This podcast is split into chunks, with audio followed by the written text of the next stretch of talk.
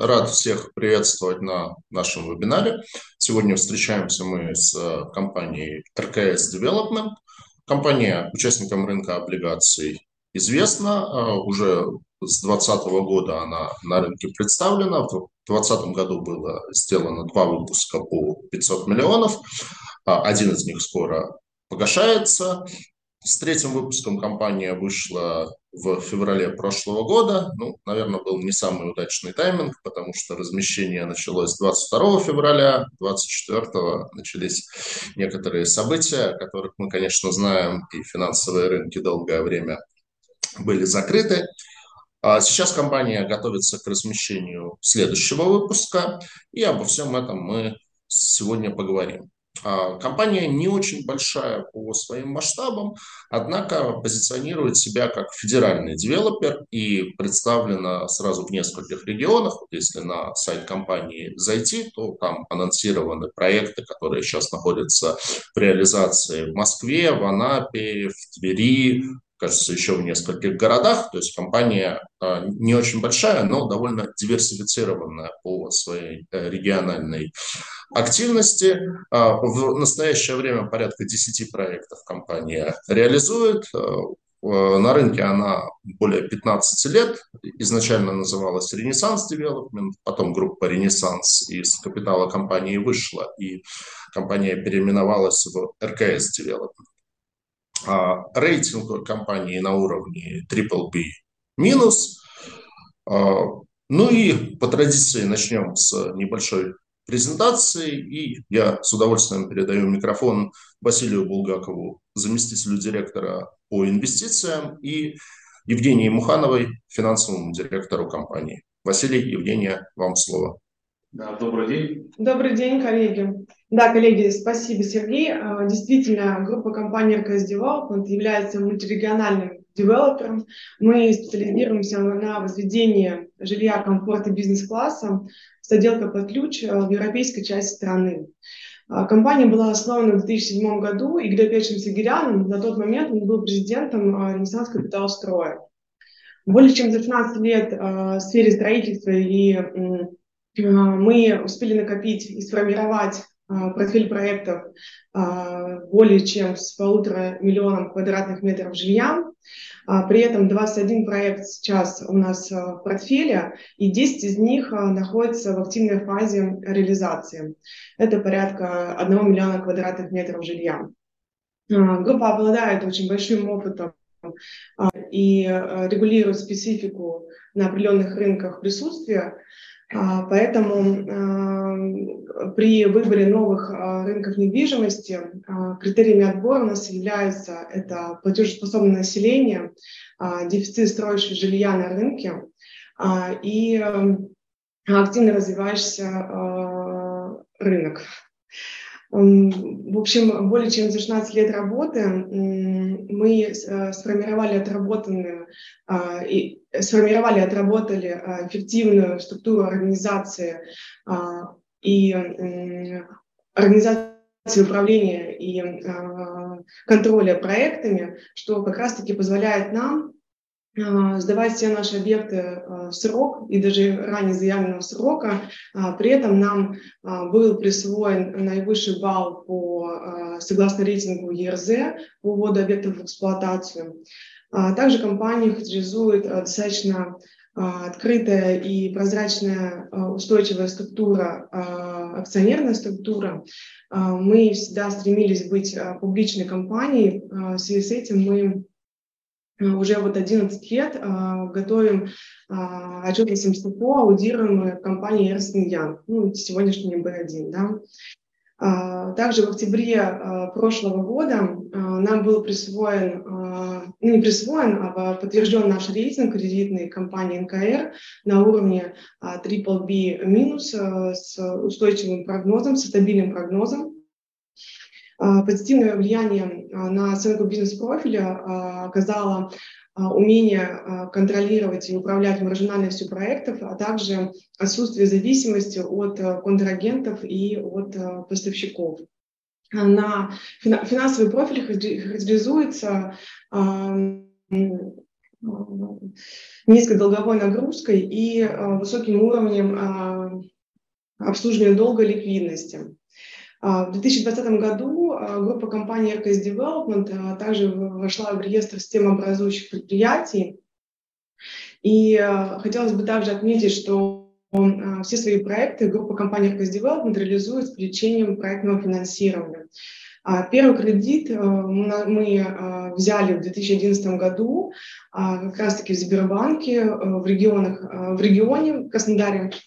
А, и с того момента у нас сложились достаточно крепкие долгосрочные отношения с банками по привлечению финансирования. На сегодняшний день мы привлекаем не только проектное финансирование, мы используем, используем различные продукты банков. Это и бридж-финансирование, и а, кредит под будущую прибыль и кредит под готовое жилье. А, за все это время мы а, сформировали достаточно устойчивую и безупречную кредитную историю. И на, текущий момент у нас одобрено порядка 35 миллиардов рублей кредитных линий. Также у нас в обращении находится три облигационных выпуска. А, на сегодняшний день а, во вторник, 23 мая, у нас а, будет погашение нашего дебютного выпуска с общим лимитом 500 миллионов рублей. Денежные средства в полном объеме зарезервированы на счете компании для погашения. Теперь, наверное, я передам слово Василию, чтобы он рассказал о текущих проектах и дальнейшей стратегии развития компании. Да, коллеги, давайте я поподробнее немножко расскажу о проектах, входящих в портфель компании. На сегодня начну с региональных проектов. На сегодня в портфель входит ЖК Мичуринский э, в городе Тверь. Это 99 тысяч квадратных метров продаваемой площади. Проект реализуется с 2017 года. Реализовано уже 4 очереди. Пятая очередь э, Пятая финальная очередь планируется к сдаче в третьем квартале э, текущего года. Следующий проект – это ЖК «Супернова», проект э, в городе Пермь. Общая площадь э, реализуемая, общая площадь продаваемая составляет 47 тысяч квадратных метров. Первая очередь также реализована, дома сданы в декабре прошлого года, 2022 года. В 2023 году начато строительство э, второй очереди. А, первый проект, первый проект компании в Москве «Инсайдер». 49 тысяч квадратных метров продаваемой площади. Этот проект э, э, это жилой комплекс жилых апартаментов, Танил с террасами, с, на первой линии э, Москва-реки с, выход, с выходом на Даниловскую набережную, с панорамными видами и э, панорамными видами на реку и исторический центр города. Э, проект сейчас находится в стадии строительства. Планируется завершение его в 2025 году. У нас также в портфеле присутствует проекты, э, скажем так, которые еще не вышли на стадию реализации. Это проекты в Московской области, э, три проекта в Московской области, на Хабино, э, в районе, в Красногорском районе Московской области 400 тысяч квадратных метров продаваемых площадей. На сегодняшний момент у нас разработана концепция, она находится на согласа... в стадии согласования. И к четвертому кварталу текущего года мы планируем выйти на строительство по этому жилому комплексу. А, следующий проект – это проект Булатникова. По нему также разработана концепция. Находится в Ленинском городском округе Московской области. А, общая площадь, продаваемая площадь 146 тысяч квадратных метров. А, выход на строительство планируется в первом квартале 2024 года. А, есть также еще один проект э, Суханова. Э, находится также в Ленинском городском округе, округе Московской области. По нему имеется ГПЗУ, сейчас ведутся предпроектные работы. Соответственно, общая продаваемая площадь 36 тысяч квадратных метров. Планируем выйти на строительство в четвертом квартале 23 ну, текущего года. У нас в портфеле присутствуют также проекты, которые мы реализуем как fee-девелопер. Это проекты в Анапе, два проекта. Holiday House общей, общей площадью проекта 202 тысячи квадратных метров, реализуется в два этапа. Первый этап уже реализован. Первый этап 31 тысяча квадратных метров, он реализован, дома сданы, переданы покупателям. Сейчас в процессе реализации второй этап. В первую очередь также уже построено, планируется передать, сдать в эксплуатацию в июне текущего года. Всего проект предусматривает 8 очередей. Строительство, завершение проекта планируется в 2031 году. Достаточно длинный такой большой проект.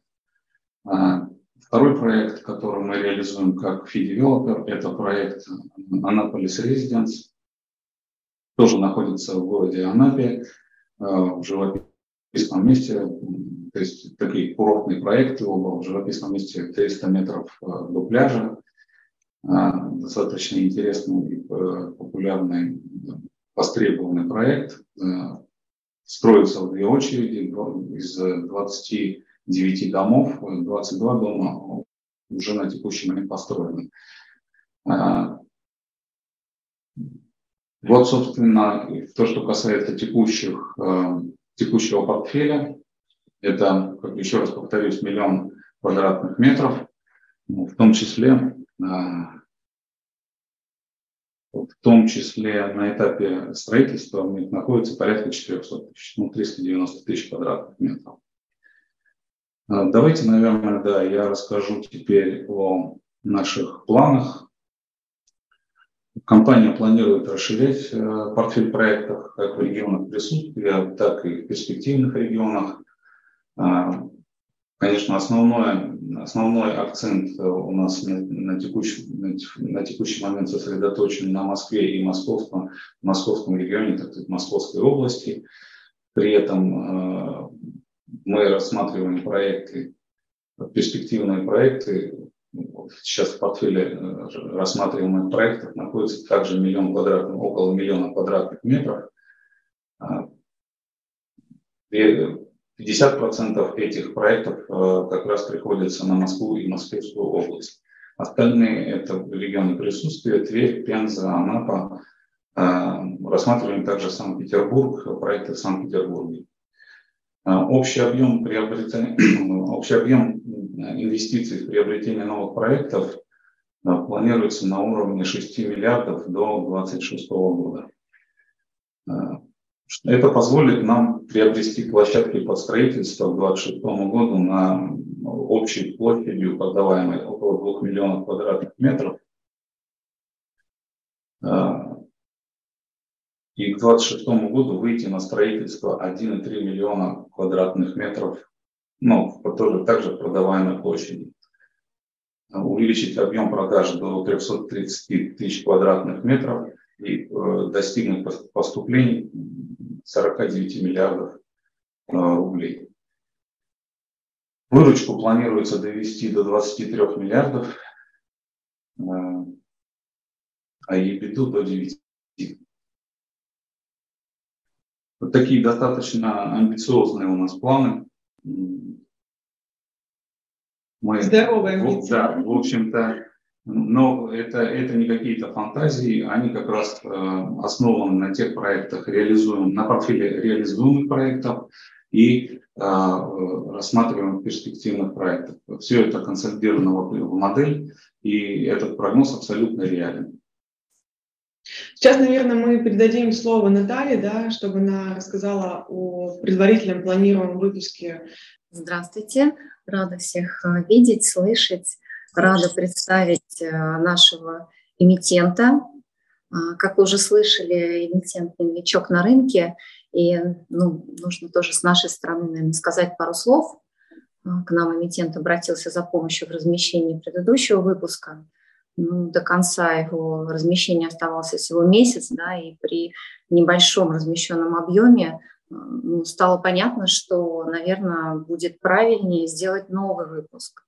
При этом мы, в общем-то, благодарны и я, и эмитент, э, организатору предыдущему, Септим, да, но так, так уж получилось, что выпуск размещался в очень сложных условиях и для э, всей нашей страны, да, и для и организатора, который в это время э, переходил под крыло СДН, в общем-то, своего акционера, поэтому мы получили, на самом деле, очень хорошо подготовленного эмитента, эмитента, который прекрасно понимает свои обязательства по отношению к рынку, Коль он вышел на него да, в публичное пространство, эмитент, который открыто отвечает на все вопросы, эмитент, который готовит отчетность а, репрезентативную. Вот, поэтому мы сочли возможным и для нас тоже важным поддержать нашего эмитента и сделать вот такой новый небольшой выпуск. Хочу подчеркнуть, да, что а, все это время, весь прошлый год, в общем-то, компания не прибегала к каким-то дополнительным заимствованиям. Да, вот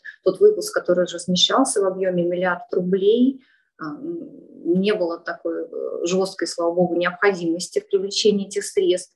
И эмитент также наш услышал в рекомендации э, дождаться погашения а, первого выпуска для того, чтобы снова выйти уже по факту этого погашения, да, и мы тоже очень благодарны нашему эмитенту, поэтому смело, в общем-то, представляем новый выпуск. Выпуск будет в объеме а, до 950 миллионов рублей, а выпуск на три года, предусмотрен квартальный купон. Поручителем по выпуску выступает главная компания а, ООО «РКС Development, на которой, собственно, все проекты, все выручкогенерящие компании находятся. А, и что еще нужно сказать, наверное, о ставке купона, который мы планируем. Мы рассчитываем на то, что выпуск у нас а, будет и нацелен на то, чтобы выпуск этот был максимально рыночным. Поэтому предлагаем рассмотреть диапазон 15 15-25% годовых.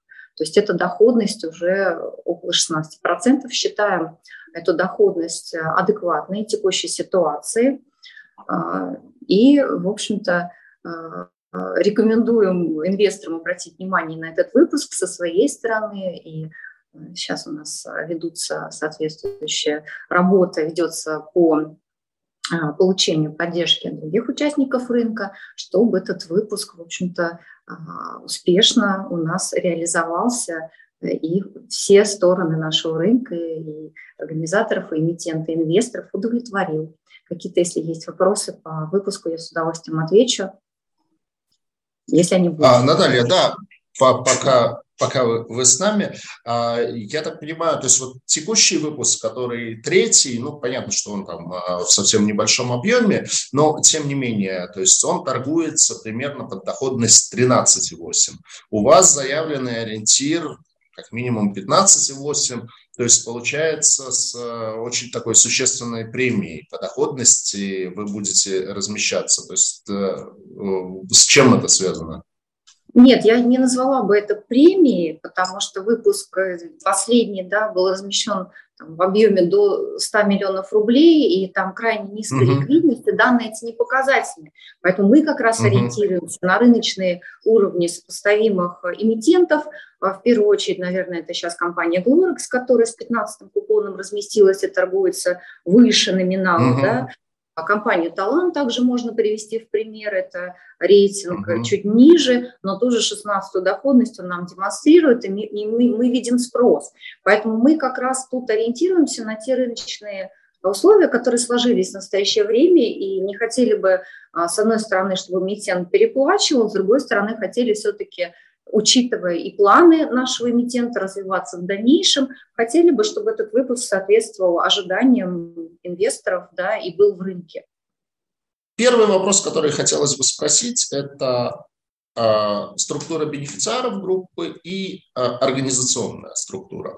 То есть есть компания РКС Development, эмитентом выступает компания торговый дом РКС, а, а как бы РКС Development выступает поручителем. То есть как вообще вот юридически группа оформлена на данный момент? Ну, потому что в какой-то перспективе планируете на IPO выходить, соответственно, нужно уже перед инвесторами э, начинать э, раскрываться. Поэтому вот хотелось бы понять э, то, как это все как бы выглядит, как оформлено. Передаю вам слово. Да, коллеги, группа компаний RKS Development представлена в следующем виде. У нас есть бенефициаром группы выступает Игорь Петрович Сигирян, есть управляющая компания, это центр принятия решений, центр компетенции ТРКС Development, который базируется в Москве. И в каждом регионе а, присутствие а, есть застройщик, а, который ведет эту деятельность. Ну, они поименованы в соответствии с городом, да. И также у нас есть в структуре свой технический заказчик, технические заказчики и технические и подрядчики. А, также в группе выделен отдельный эмитент, это торговый дом РКС, а, который также осуществляет свою деятельность э, в сфере а, агентств, агент, агентских продаж. То есть один застройщик, один проект. Угу. И свои внутренние технические заказчики, генподрядчик. Достаточно угу. структура, прозрачная, мы ее публикуем в отчетности.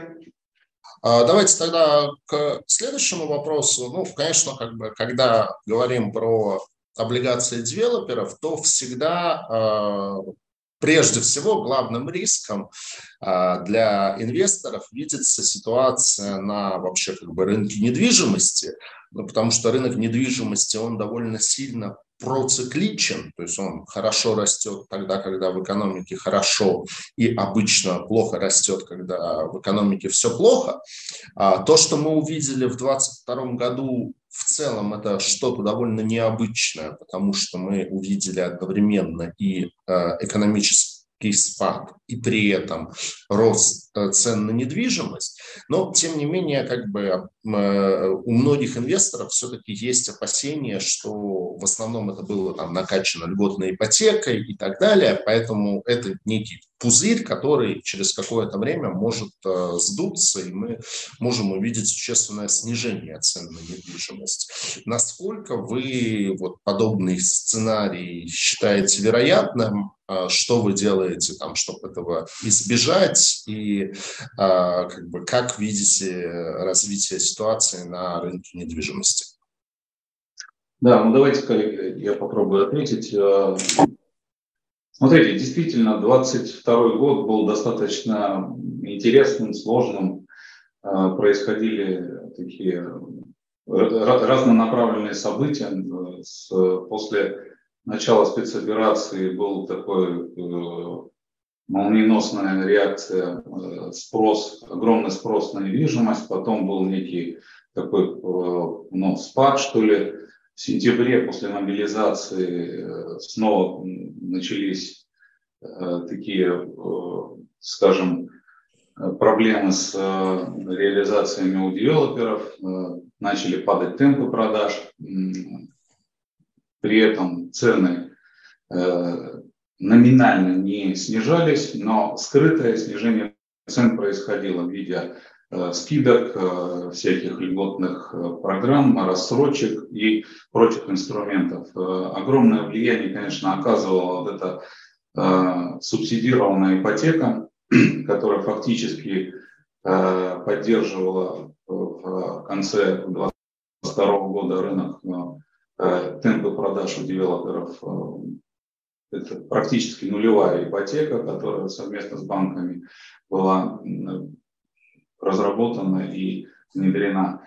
А, после того, как э, ЦБ, Центральный банк, а, обозначил свое, а, свою позицию по этому вопросу, и, ну, в общем-то, с рынка ушла, в 2023 году с рынка ушла ипотека с нулевой ставкой, с практически нулевой ставкой.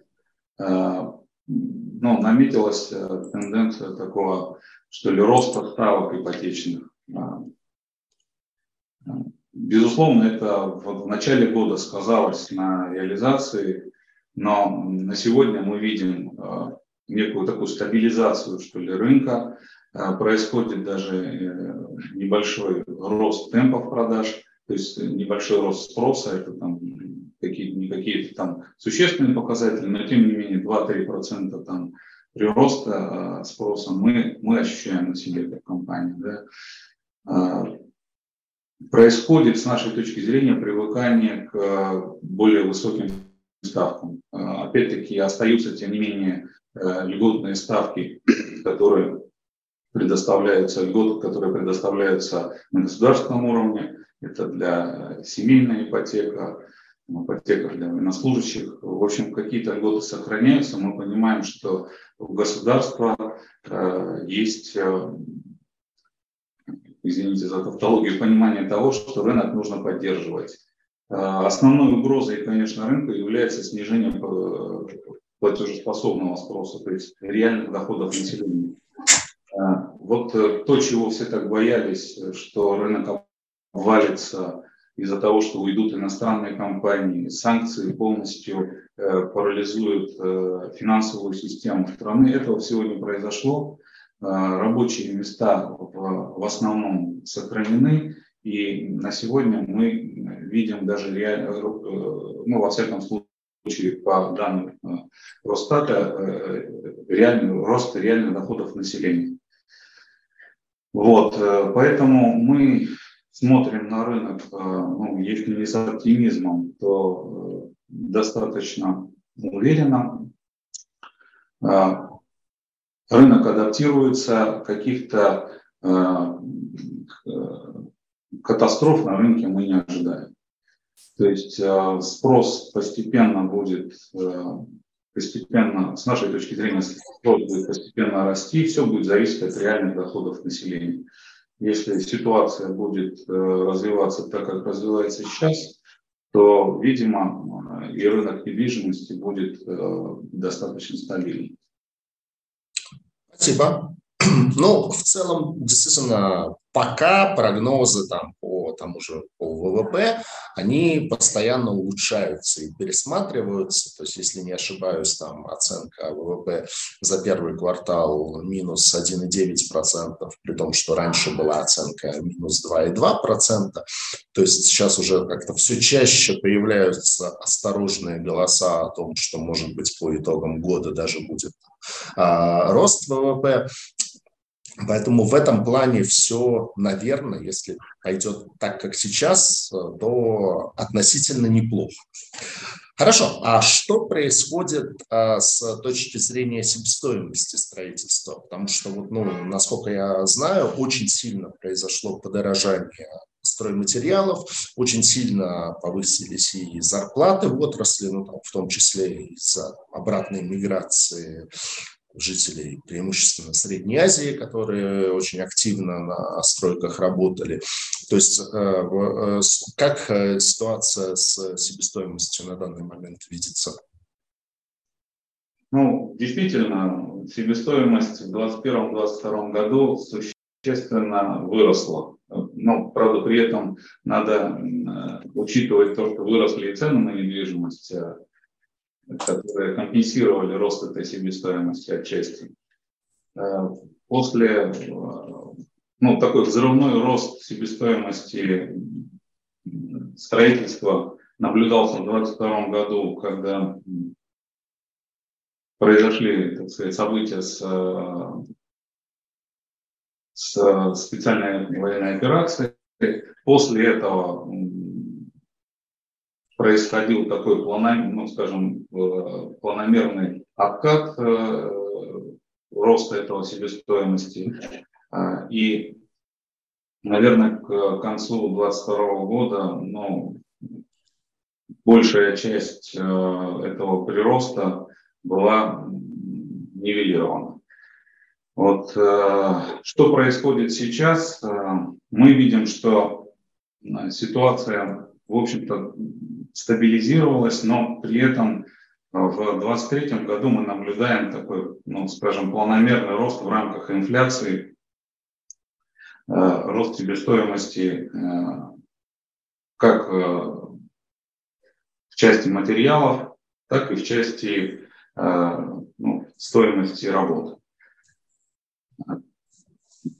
Был, был также вопрос, как повлияла, да, то есть вот, э, миграция, отток э, мигрантов. Э, в целом, наверное, как-то вот э, существенного влияния на нашу компанию это не оказало. Да, э, появился, изменилась, так сказать, направленность рынка в том смысле, что теперь э, подрядчики могут выбирать, э, зачастую могут выбирать заказчиков, а не наоборот но при этом подрядчики выбирают, как правило, более надежных э, с их точки зрения подрядчиков, которые с репутацией, которые могут э, своевременно выполнять свои обязательства перед ним. Э, а так как мы исторически финансировались за счет проектного финансирования и не нарушали перебоев с финансированием, у нас никогда не возникало в проектах, мы никогда не нарушали своих обязательств перед э, подрядчиками и имеем достаточно хорошую репутацию в этом смысле. Поэтому, э, конечно же, э, состав строителей изменился. Где-то там мигранты из дальних стран заменились трудовыми ресурсами из регионов, но при этом тот рост, который произошел уже в прошлом году, он, в общем-то, стабилизировался. Вот э, по нашему ощущению есть э, рост себестоимости в пределах инфляции. Сейчас происходит, э, ну, были, конечно же, такие, скажем, внутри себестоимости были отдельные позиции, которые вырастали в связи с событиями, там, с санкциями, с трудностями с доставкой отдельных материалов. Э, сейчас это, эти э, вопросы в основном решены. Произошло некоторое удорожание этих материалов, безусловно, произошло, но проблем с э, поставками мы не ощущаем. То есть и инженерное оборудование, и отделочные материалы, они есть на рынке, ими можно воспользоваться. Спасибо. Я правильно понимаю, что это, ну, как-то большинство компаний, которые федеральные девелоперы, они в основном начинали свою работу или из Москвы, или из Санкт-Петербурга, ну, то есть э, пик, условно говоря, это Москва, ЛСР, э, это изначально Санкт-Петербург, а у вас такой как бы путь, что вы сначала стали строить в регионах, а потом пришли в Москву. Да, это действительно так.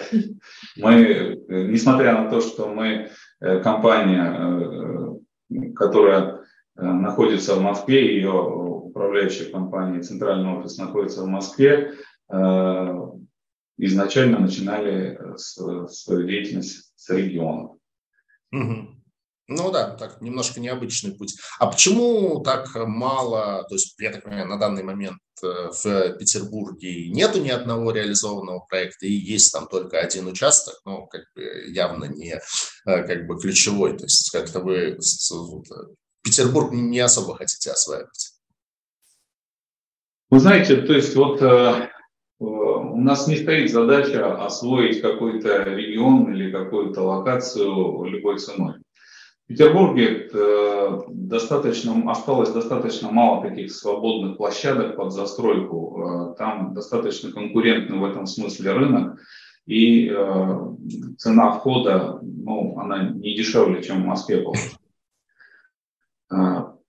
При этом в Москве и Московской области площадок гораздо больше. Конкуренция, безусловно, за площадки тоже есть. И мы рассматриваем и питерские проекты тоже. Э, ну, пока вот э, с точки зрения экономики, для, ну, с точки зрения входа, не нашли того проекта, который бы экономически позволял нам там, чувствовать себя комфортно. Хотя вот сейчас в процессе рассмотрению один из проектов. Возможно, мы войдем в ближайшее время на рынок Питера. Угу. Спасибо.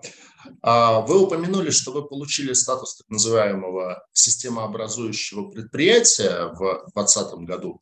По факту, вот, ну, кроме того, что это красиво звучит, это а, производит приятное впечатление, думаю, в том числе и на инвесторов, по факту за этим что-то стоит, какие-то там преференции, субсидии, или все-таки это скорее такая больше именно имиджевая история? Да, Сергей, в большей степени статус системообразующих предприятий подчеркивает именно имидж группы, а, ее благонадежность и ее системную, системную значимость на рынке девелопмента. Но, тем не менее, это позволяет нам а, привлекать а, кредитное финансирование да, на каких-то более выгодных условиях. Также мы можем привлечь кредиты по льготной ставке для пополнения там, оборотного капитала. Какими-то инструментами мы пользуемся, какими-то нет. А, такой вопрос. Вот а, я так понимаю, что особенность вашей компании – это продажа квартир под ключ. То есть не там с белой отделкой, а вот уже прямо вот э, с полной отделкой. А, с чем это связано? То есть, потому что большинство компаний так не делают. То есть ну или, по крайней мере, как бы есть опция, можно э, купить под ключ, можно купить как бы с белой отделкой. Э, у вас это как бы вот нет такой опции, вы все проекты делаете с чистовой отделкой под ключ. В чем здесь как бы вы видите value, почему вы делаете так по сравнению с остальными участниками рынка, которые так не делают? Ну да, действительно, это так. Мы все квартиры на, на сегодняшний день, все проекты сдаем с готовыми квартирами, то есть э, с отделкой под ключ. Это наше такое стратегическое решение. Мы считаем, что это дает нам некоторые конкурентные преимущества. На входе в проект мы изначально э, э задачиваем его под э, чистовую отделку. Это позволяет нам э, сразу при входе в проект э, минимизировать расходы на эту отделку, э, отстроить все механизмы. Э, и, в общем-то, у нас есть достаточно большой положительный опыт осуществления этой отделки. То есть мы многие, ну, не секрет, что многие девелоперы сталкиваются с тем, что отделка становится неким таким адом, да, то есть для них, потому что те, то, если брать бетон, там, грубо говоря, конечный покупатель или white box, там он, в общем-то, мало что в этом понимает, он видит, но стены и стены вроде ровные. А если уже это конечная отделка, то все разбираются в недостатках. Там покраски, обоев, э, полы, плинтусы. У всех есть какое-то мнение, как это должно быть. Зачастую бывает очень сложно удовлетворить э, потребности э, покупателей, которые как бы ожидают большего, чем на входе им готовы предоставить. Вот мы на сегодня одна из немногих компаний, которая умеет это делать, умеет делать отделку. У нас практически все квартиры сдаются. И, конечно же, как у всех, бывают какие-то нарекания. Э, мы их вовремя исправляем. И в целом, в общем-то, проблем с э, вводом в эксплуатацию и передачей квартир с отделкой мы не, испытываем. Мы считаем, что вообще говоря, на рынке есть э, тенденция, то есть еще там 10 лет назад квартир с отделкой ну, практически никто не делал, вообще никто практически. Да? Это была такая как бы э, мечта девелоперов, а может быть имеет смысл попробовать. Да? Сейчас э, это, в общем-то, тенденция. Большинство компаний имеют в портфеле отделку под ключ. Кто-то ее ну, кто-то делает миксы с отделкой под ключ, white box, э, квартир где-то без отделок. А, в нашем случае мы считаем, и экономически для нас это более оправданная история, э, что все квартиры у нас э, с финишной отделкой. Это по... Ну, тут есть наверное, определенная фишечка и в том, что когда ты покупаешь квартиру в доме, где все квартиры с финишной отделкой, ты понимаешь, что у тебя нет риска того, что в один прекрасный момент э, сосед начнет ремонт, и твоя жизнь э, в прекрасной новой квартире там на полгода превратится в ад. Но это не только даже на полгода, я думаю, это намного дольше это происходит. Да, это безусловное преимущество домов, в которых все квартиры с отделкой. Когда ты въезжаешь, и э, во всяком случае на, на какое-то количество лет, э, два-три э, года, э, проблема ремонта за стеной, она как-то решена. И его да. не будет. Это безусловный плюс. А, расскажите немножко подробнее про вашу деятельность э, в теме fee development. То есть, я так понимаю, вот у вас пара проектов в Анапе а, в стадии реализации есть, а, как бы, какая здесь экономика, то есть что вообще интереснее, там, собственные проекты или fee development, и насколько планируете эту тему дальше развивать? Да, начну с конца. Да, планируем развивать. Мы не планируем отказываться от фи-девелопмента. А, с нашей точки зрения, ну и вообще говоря, нет такого выбора, как бы, что то э, выгоднее fee-девелопмент или девелопмент. Это взаимодополняющие истории, потому что, как правило, э, нет выбора реализовывать проект э, как fee-девелопер или реализовывать проект как девелопер. То есть в большинстве случаев fee-девелопмент – это пожелание собственника участка оставаться в реализации проекта, зарабатывать на нем – и в данном случае мы э, помогаем таким э, собственникам э, реализовывать проекты. Наш опыт, наша квалификация в этом вопросе дает уверенность в том, что проект будет реализован. Те параметры, которые, которые на входе обсуждаются, будут достигнуты, и стороны получат каждый свое. То есть fee-девелопер получит свою прибыль и э, свое вознаграждение, э, и э, сторона, реализующая проект, то есть собственник э, земельного участка получит доход на, э, от реализации проекта. Поэтому и то, и другое, в общем-то, будет оставаться у нас в портфеле. Мы нацелены на то, чтобы развивать фи-девелопмент, привлекать новые проекты и абсолютно не планируем отказываться э, от собственных проектов, от реализации покупки новых площадок. Э, вот в таком гармоничном сочетании планируем и дальше развиваться. Спасибо. А, ну вот если ориентироваться на э, единые ресурсы застройщиков, то вы по состоянию на 1 мая занимаете 173 место по объему строительства. А, у вас есть какой-то таргет, я не знаю, когда вы хотите войти там хотя бы в топ-100? Или, в принципе, вы особо не, не ориентируетесь на это, и это не самое главное?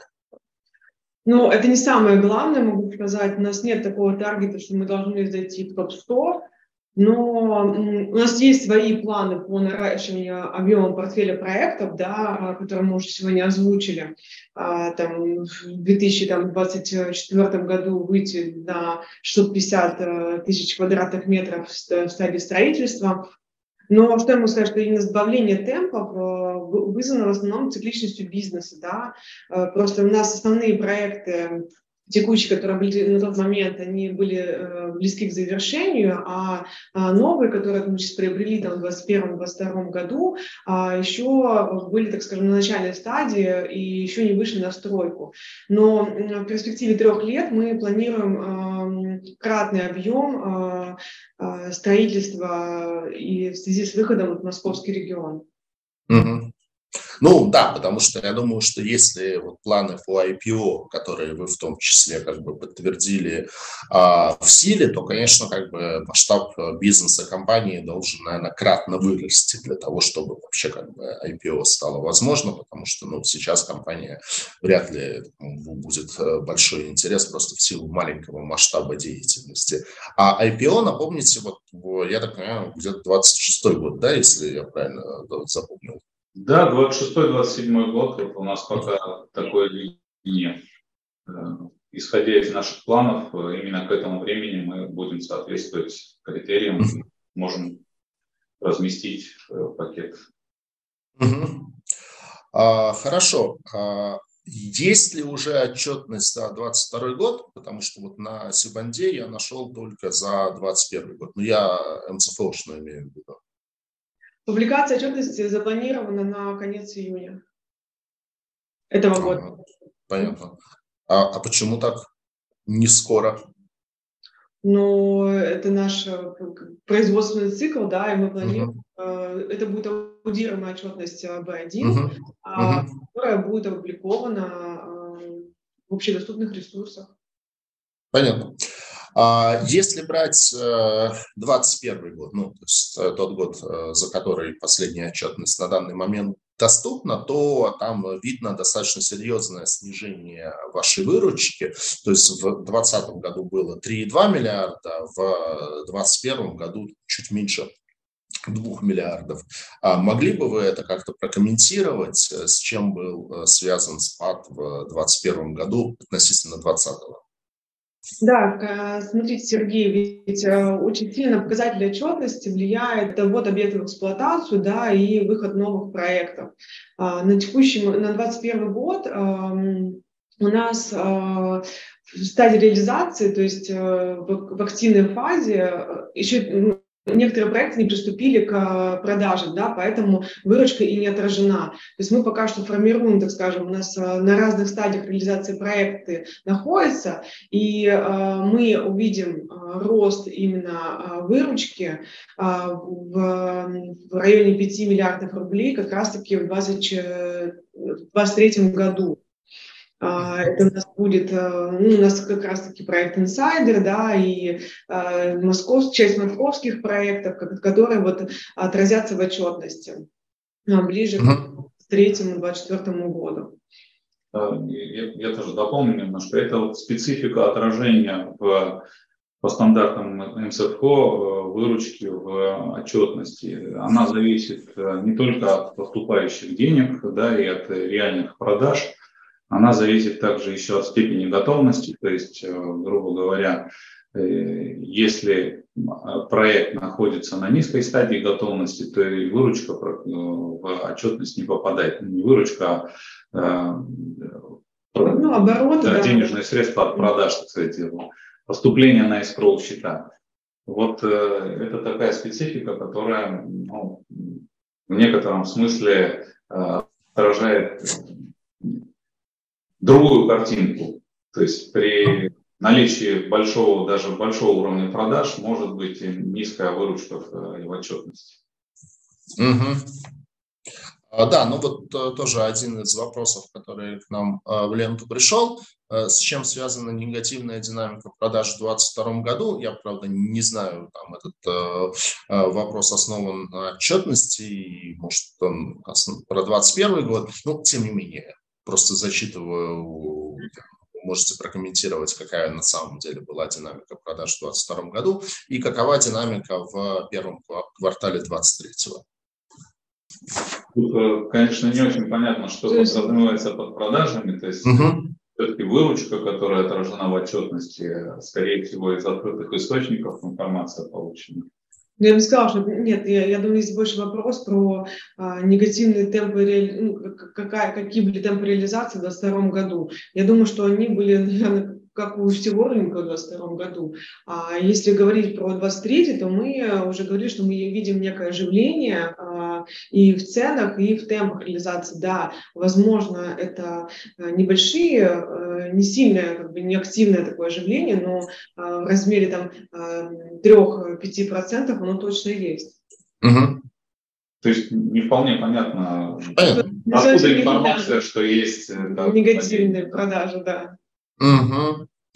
А, хорошо. А, вопрос про а, ваш кредитный рейтинг. Как бы он, как я уже сказал, у вас на уровне triple B минус. Но, наверное, такой вопрос при всем уважении к агентству НКР, действительно с большим уважением к нему отношусь, есть все-таки такое как бы понимание, что два основных Э, рейтинговых агентств в России. Это Акра и Эксперт РА, ну даже, наверное, по строительному сектору чаще Эксперт РА. А почему выбрали НКР? Потому что, ну вот, мне кажется, что есть такое определенное у инвесторов еще, ну не то чтобы недоверие, но все-таки как-то восприятие того, что вот э, должен быть рейтинг от Акра или от эксперта, и если там от НКР Э, или НРА есть дополнительно, то хорошо, но как бы у вас он получается только один рейтинг от НКР. Вот э, можете прокомментировать? Может быть, Наталья тоже может быть что-нибудь добавить, насколько инвесторы к э, НКРу положительно относятся? Ну, давайте, наверное, я начну. Смотрите, особого секрета в смене э, контрагента нет. Выбирали исходя из числа тех, кто был рекомендован или одобрен московской биржей. А, Все-таки, по нашему мнению, НКР более подробно и объективно смотрит на девелопера, да, а, учитывая при этом особенности бизнеса, а, такие как работа из счетов, проектное финансирование, цикличность бизнеса, особенности оценки именно девелоперского бизнеса. А, у Акры, да, ну просто у нас был еще рейтинг Акры, а у Акры все-таки более общий подход э, ко всем сферам. Ну, поэтому мы остались с НКР. И как бы тратить, сохранять два рейтинга, ну, это, это дорого, так скажем, начнем с того, что зачем нам платить еще за один рейтинг. Да, можно я а, Наталья, да, хочет нам тоже прокомментировать, да. вот да, как инвесторы на НКР смотрят. На самом деле это такой очень а, глобальный вопрос, потому mm-hmm. что только в прошлом году НКР наконец получила а, возможность да, учитываться в регуляторных целях и, и Московской бирже в целях листинга. То есть только в прошлом году НКР вступила в реальную конкуренцию с агентствами Акра и Экспертра. И хочу напомнить, что в самом начале да, реформы рейтинговой у нас было только одно такое агентство, это Акра. И когда эксперт РА наконец тоже получил так, такую возможность, точно такой же был. Точно Но эксперт РА быстро получил. И э, отношения, Там, тем, в принципе... Тем не менее, существовало на рынке такое вот ощущение, что вот от Акры рейтинг, он правильный, как бы, и как бы строгий в кавычках, да, а эксперт угу. более мягко подходит. Но Было такое, сказать, да. Да, было, просто это было настолько явно, да, что тоже вот с этим предуб... некоторым ну, э, справедливым предубеждением рынок года два, наверное, справлялся. Сейчас ситуация, наоборот, в какой-то момент перевернулась. Эксперт раз стал как бы очевидно более там, строгим, акро, как, как бы менее, но тут вопрос в подходе и методиках, безусловно. А методики всех этих агентств одобрены, а, да, у нас э, регулятором, поэтому все они как бы репрезентативны и правильны. Поэтому здесь, что я хочу отметить, вступив в эту как бы конкурентную, наконец, э, сферу, НКР предлагает э, действительно эмитентам стараясь долю рынка нагнать и отвоевать более выгодные условия, тут, наверное, эмитент поскромничал, но действительно, учитывая какие-то общие ценовые параметры, и также пометуя, что у нас НКР-агентство тоже там команда старейшая, вышедшая еще там из Акры старой команды, то есть компетенция там, на самом деле, я считаю, очень высокая, ничуть не уступающая ни в чем агентствам. Поэтому я считаю, это вопрос времени. Я уверена, что буквально там в этом уже году вот это вот э, такое отношение немножко с опаской на рейтинге, как будет преодолено рынком, и мы увидим реально настоящую уже конкуренцию равноценную среди трех агентств. Поэтому тут я поддерживаю эмитента, и наши рекомендации в том числе а, рассматривать среди трех агентств предложений, выбирать то, да, с кем выгоднее и как бы, ну, приятнее, в общем-то, работать. Поэтому вот. Ну, там, строго говоря, даже и четвертое есть, то есть э, ну, э, да, просто ну, четвертое, оно немножко, я думаю, тоже нагонит, но оно специализируется мы знаем, больше на какой-то зеленой сфере, ESG, да, и, ну, там просто не так оно активно на рынке именно э, в конкуренции за рейтинг, uh-huh. я так скажу, uh-huh. вижу со стороны как организатор, да, просто НКР действительно ведет целенаправленную работу по а, отво- отвоевыванию, да, упущенных своих вот временных возможностей по заво- завоеванию рынка. Вот, собственно. Ну, то есть, скажем так, то есть с точки зрения, ну, то есть вам сейчас предстоит этот выпуск размещать, там, формировать синдикат, искать инвесторов, то есть инвесторам окей, как бы НКРовский рейтинг, они готовы его Возможно, им, ну, может быть, кому-то не окей, но я как угу. со стороны вот своей профессиональной, да, я вижу причину этого, может быть, пока не окей, но с точки зрения там легитимности, учета во всех там необходимых там, биржевых там, и регуляторных моментах, да, с точки зрения компетенции, да, и моего, как бы, взаимодействия как организатора со всеми рейтинговыми агентствами, я не, тут э, не, не вижу никакой ущербности, конечно, этого рейтинга. А, Наталья, а выпуск в большей степени вы планируете размещать на физических лиц или там каких-то институционалов тоже потенциально видите? Смотрите, ну, безусловно, уже эта рейтинговая категория, опять-таки, учитывая вопросы а, там, регуляторного учета на балансах институционалов, безусловно, он в первую очередь будет ориентирован на физиков, и объем у нас, в общем-то, такой, что а, мы видим емкость рынка, необходимую для размещения, но также он пограничный рейтинг и для институционалов, поэтому мы надеемся Э, да, и ведется работа, что какую-то часть институционалы смогут себе э, на баланс э, взять, да, потому что та доходность, которая предлагается, и вот, сочетание доходность-риск, мне кажется, очень интересно именно у этого эмитента. Поэтому, но, безусловно, да, это та рейтинговая категория, которая интересна физикам прежде всего.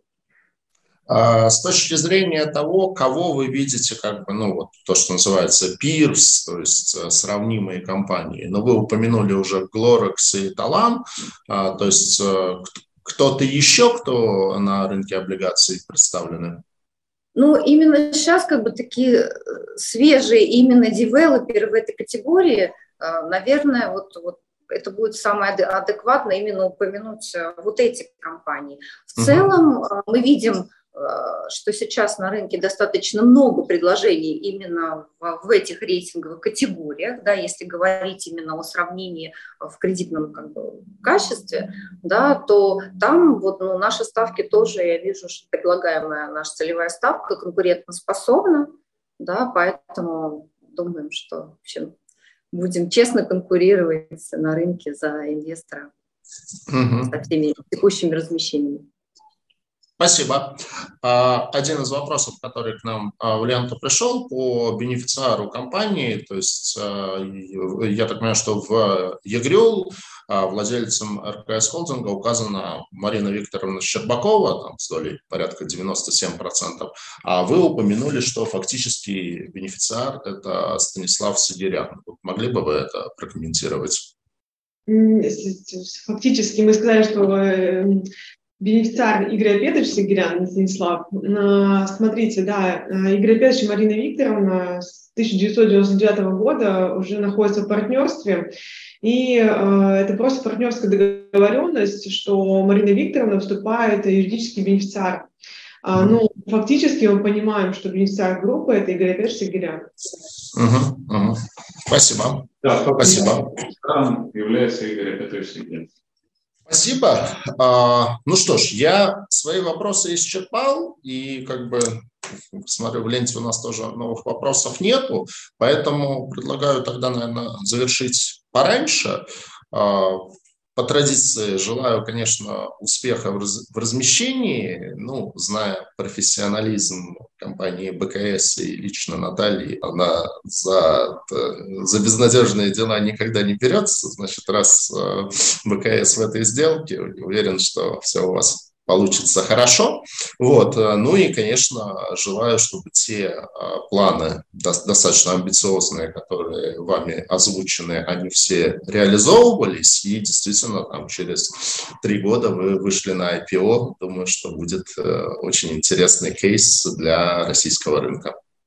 Спасибо большое, коллеги. Большое спасибо за интересное содержательное интервью. Вам тоже спасибо удачи. За доброе.